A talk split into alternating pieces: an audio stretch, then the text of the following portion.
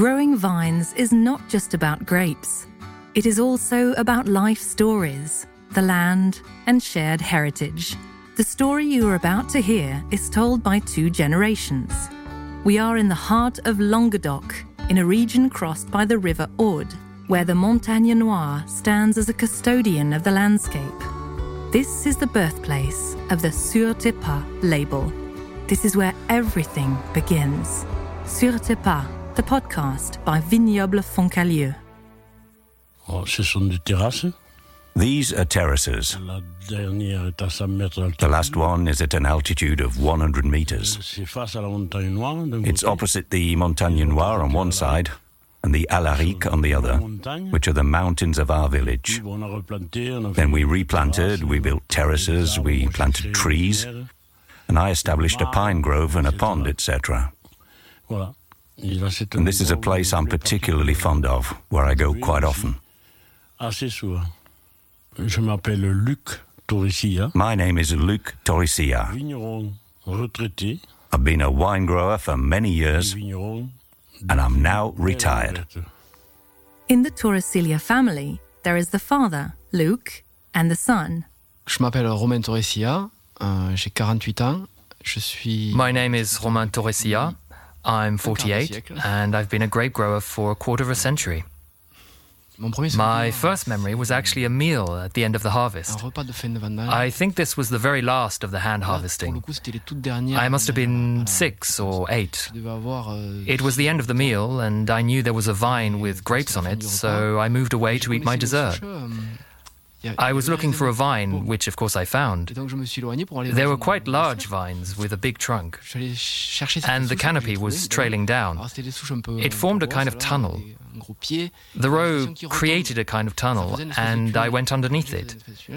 There were a few bunches that the grape pickers had probably forgotten, and I started to eat a few grapes. It felt good to be here.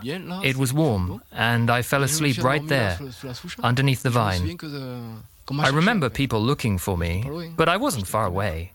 I was 10 meters away. It's a very vivid memory. I can almost remember how hot it was.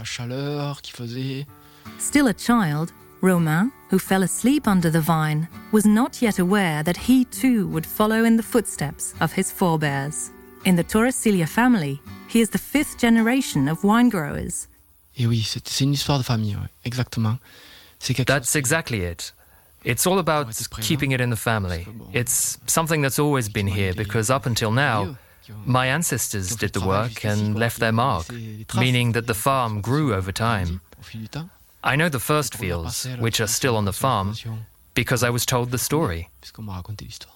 The story recounts how the first vines were planted by a distant ancestor who travelled from Aragon on the other side of the Pyrenees at the end of the 19th century. Spain had just lost its last colonies in America. Mon arrière-grand-père, qui était jeune, My great grandfather, who was young and illiterate, la grandeur de l'Espagne realized that the grandeur of Spain, as it were, was over, and that it was best to leave. pas. Et un jour, il a pris un baluchon. And then one day, he packed a few things and set off on foot. He crossed the entire Pyrenees at connaissez Mont. Perdu, that some of you will know, and he arrived in Bordeaux, still on foot. Et à Bordeaux, c'est- dans le vignoble de Bordeaux, The vineyards of Bordeaux didn't really appeal to him, so he caught the first train out, venu, le premier the first carriage that opened, and that train arrived here in Moux. Ici, à Moux. Moux is a small village seven or eight kilometers from here. There's a small station, and the train stopped there. He doesn't know why, he never knew why, but he got off and then walked to arrivé Puichéric, where he saw the fertile plain covered with vines, and especially the rivers. He came from Aragon, which was quite dry. And when he saw all that water, all these vines and gardens, he thought, this is where I'm going to stop. He got a job with a wine grower and started to work hard. il a, il Really hard. approché, là, de- de- chez le vigneron. He earned a few bob, Il a commencé à travailler dur. made a life for himself, got married, and had a daughter. He built himself a small house and started to buy some small vineyards. And that's where everything began. And just like his great grandfather from Aragon, Luc is also fond of these rolling landscapes where he still walks every day.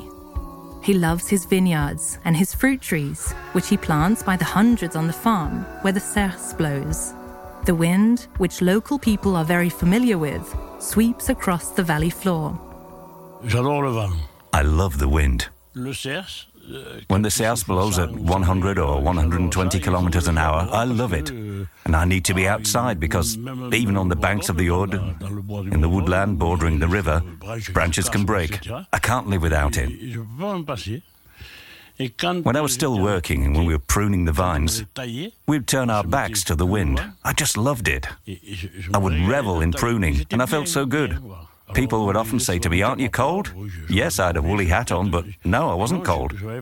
And the more I pruned in the wind, the more I revelled in it. That's how it is. You can't change the way you are. On, on se refait pas. Although the wind cuts through the vineyards and does not make the wine grower's task any easier, it doesn't deter people from following their calling. In fact, you could even say it brings back those who left for distant climes. Before taking over his father's farm, Romain worked in forestry for a few years. Bon, voilà, moi j'avais qu'une envie, effectivement, c'était de travailler dehors. hein. C'était ce qui m'intéressait. Well, in my case, there was just one thing I wanted to do, and that was work outdoors. I was interested in nature and being outside. I couldn't imagine working in an office.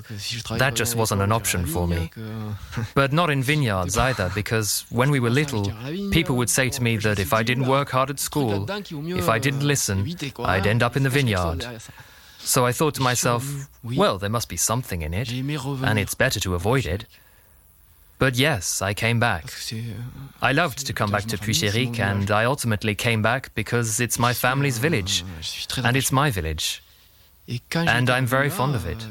Ah, and when I returned, I felt less and less inclined to leave again. Euh, At that point, it seemed obvious for me to think that, yes, I'd left. But in fact, I had everything here, right on my doorstep. Tu tu avais tout sous le nez, en fait. This is how father and son began to work together and to continue what the great great great grandfather had started. C'est- C'est c'est une chance, je pense. hein. Vraiment. Et c'est vrai que.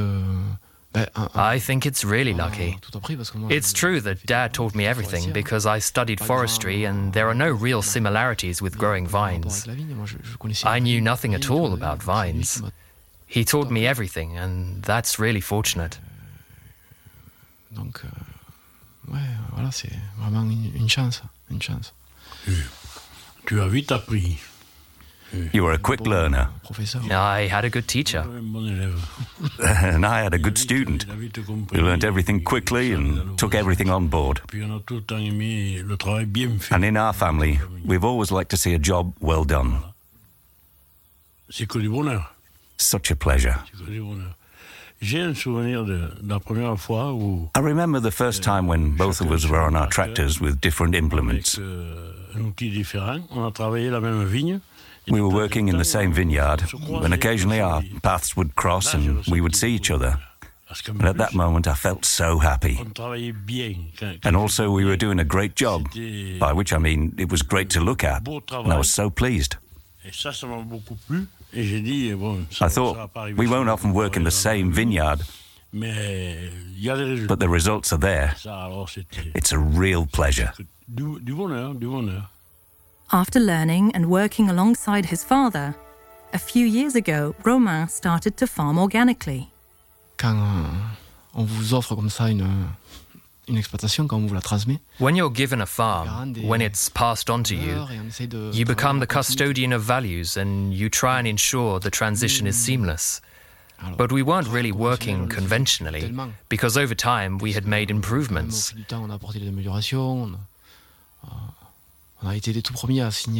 We were the first to sign what at the time was known as a land use contract. This meant that we had to make an effort. So, really, we had been using sustainable vineyard management techniques for a while. There had always been an environmental approach. So switching to organic was an obvious choice. My only regret is that I didn't do it sooner. But anyway, now it's done, so onwards and upwards. One thing's for sure, I couldn't work any other way now. So, how does Luc view the switch to organic, introduced by his son? Pour moi, le bio, c'était, euh, on va dire, des poètes de la viticulture. At first, I felt organic was, let's say, for the poetic wine growers. On est allé voir un peu plus loin, j'ai vu des gens qui travaillaient. Then we looked further afield. I saw people farming organically, and they got results, sur la tenue du vignoble. both in the way euh, their vineyards were maintained, Il y avait plus, il y avait pas d'herbe et tout. the rows of vines were clean, there was no grass anymore. Il y a d'autres, So I thought, there are other facets to people farming des gens qui organically. When you think about it, respect for nature has always been in the family. Indirectement, j'ai dû lui, lui apprendre euh, Indirectly, I've had to learn to respect the environment à planter des arbres, and to plant a lot of trees. beaucoup. Re- à respecter ce And show respect euh, for euh, what was in the les pays, par vineyards. exemple, dans- dans beaucoup de For example, in many of the vineyard blocks that were passed down to us, il y a Des, des cabanes, there are huts. Des cabanes en pierre sèche. These are stone huts that are 150 years old. Et je lui I told him to show euh, respect for them, to perhaps mend the roof, fois, éventuellement, ou and to make sure they last.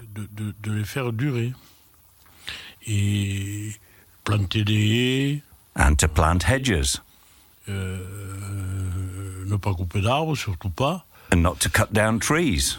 Absolutely not. C'est très important. Alors, c'est- c'est la- c'est- nous, For me, this is very important. On a des vignes qui sont des îlots. We have islands, we have vines that form vigne est à islands. sa place bien entretenue, mais tout- tout The vineyards are well il y a kept, but all around there are either pine groves or the banks of the River Aude or a pond or whatever. This is what I have passed on to him. But there are probably other values too, like being able to hold your head high. So, in one cluster of grapes, there is all this a story, values, hard work, a fondness for the land, and lots of love. Dans la famille, on n'est quand même pas des super communicants. On est quand même plutôt taiseux. In our family, we're not big talkers. In fact, we're people of few words. This is a first.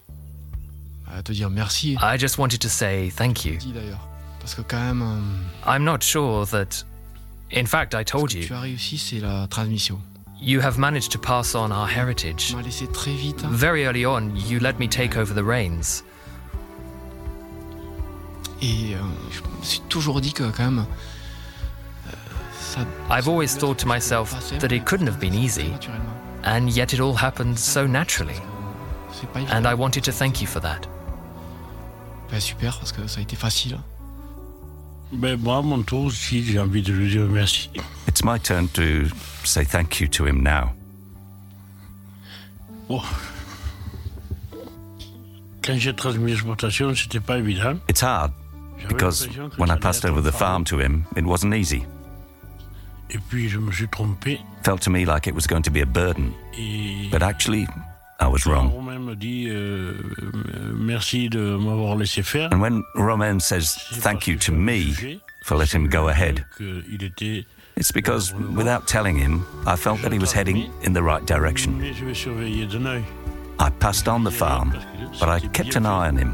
Et comme je- I didn't say anything because he did the job well. T'as aimé le travail bien As I told him earlier, we have always liked a job well done, something visual to be fond of.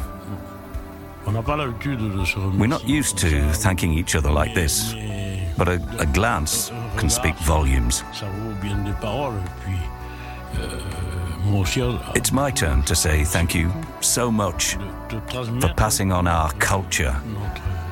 Let's say our wine growing culture. Now you know the story of the Sur tes pas or In Your Footsteps label. This is an organic wine that makes the Torresilia family proud. D'abord, je trouve que c'est une, Firstly, une très jolie. I think it's a lovely name, shall we say. on va dire. C'est It mirrors what we are trying to do. de, de ce que on a essayé de faire. C'est dans le bon chemin. It's on the right path. I like it. ça me plaît. C'est l'accomplissement de, de tout un travail, quoi. It marks the achievement of all the work that's been accomplished. Évidemment. All the work we do on the farm, of course, by farming organically. Et puis c'est aussi, euh, donc on est en cave coopérative et le, les But also, we belong to a cooperative winery, c'est quand même and working together is in our genes. It's not just about the work we do in our travail qui est fait dans la vineyards, but also about the work done in the winery by the winemakers par les œnologues, par les gens qui bossent à à la cave, qui tirent des and the people who work there, sont des pompes. who roll up their sleeves and work the pumps. Euh, des- des- oui, des- des So there's the contribution of the winemakers, but also the marketing des gens du people who design the qui font la bouteille, bottles qui font l'étiquette, and the labels and who do a good job too. bien. Et, et puis ensuite le travail des There's also the sales reps who go out to sell everything. So I think it's great to have a bottle like this, C'est super. quoi. which actually brings everyone together. Qui rassemble tout le monde en fait. Let's say a toast. Cheers. Cheers. Ah.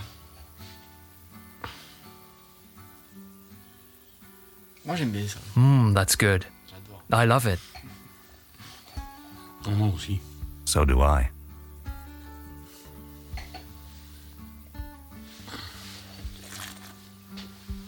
Ah, moi, je trouve ça trop bon. It's so delicious. Voilà, c'est ce qu'on peut faire This is what we can achieve in the Minervois. exceptionnel. c'est- It's outstanding. Ça, c'est- Ça, c'est Foncalieu qui a fait ça. Foncalieu made this. Thank you, Luc and Romain Torresilia, for sharing your story. The Sur Tes Pas podcast is produced by Les Vignobles Foncalieu and the audio creative agency, Cued. Excessive alcohol consumption is dangerous for your health. Drink in moderation. Produced in conjunction with IGP Pays d'Oc.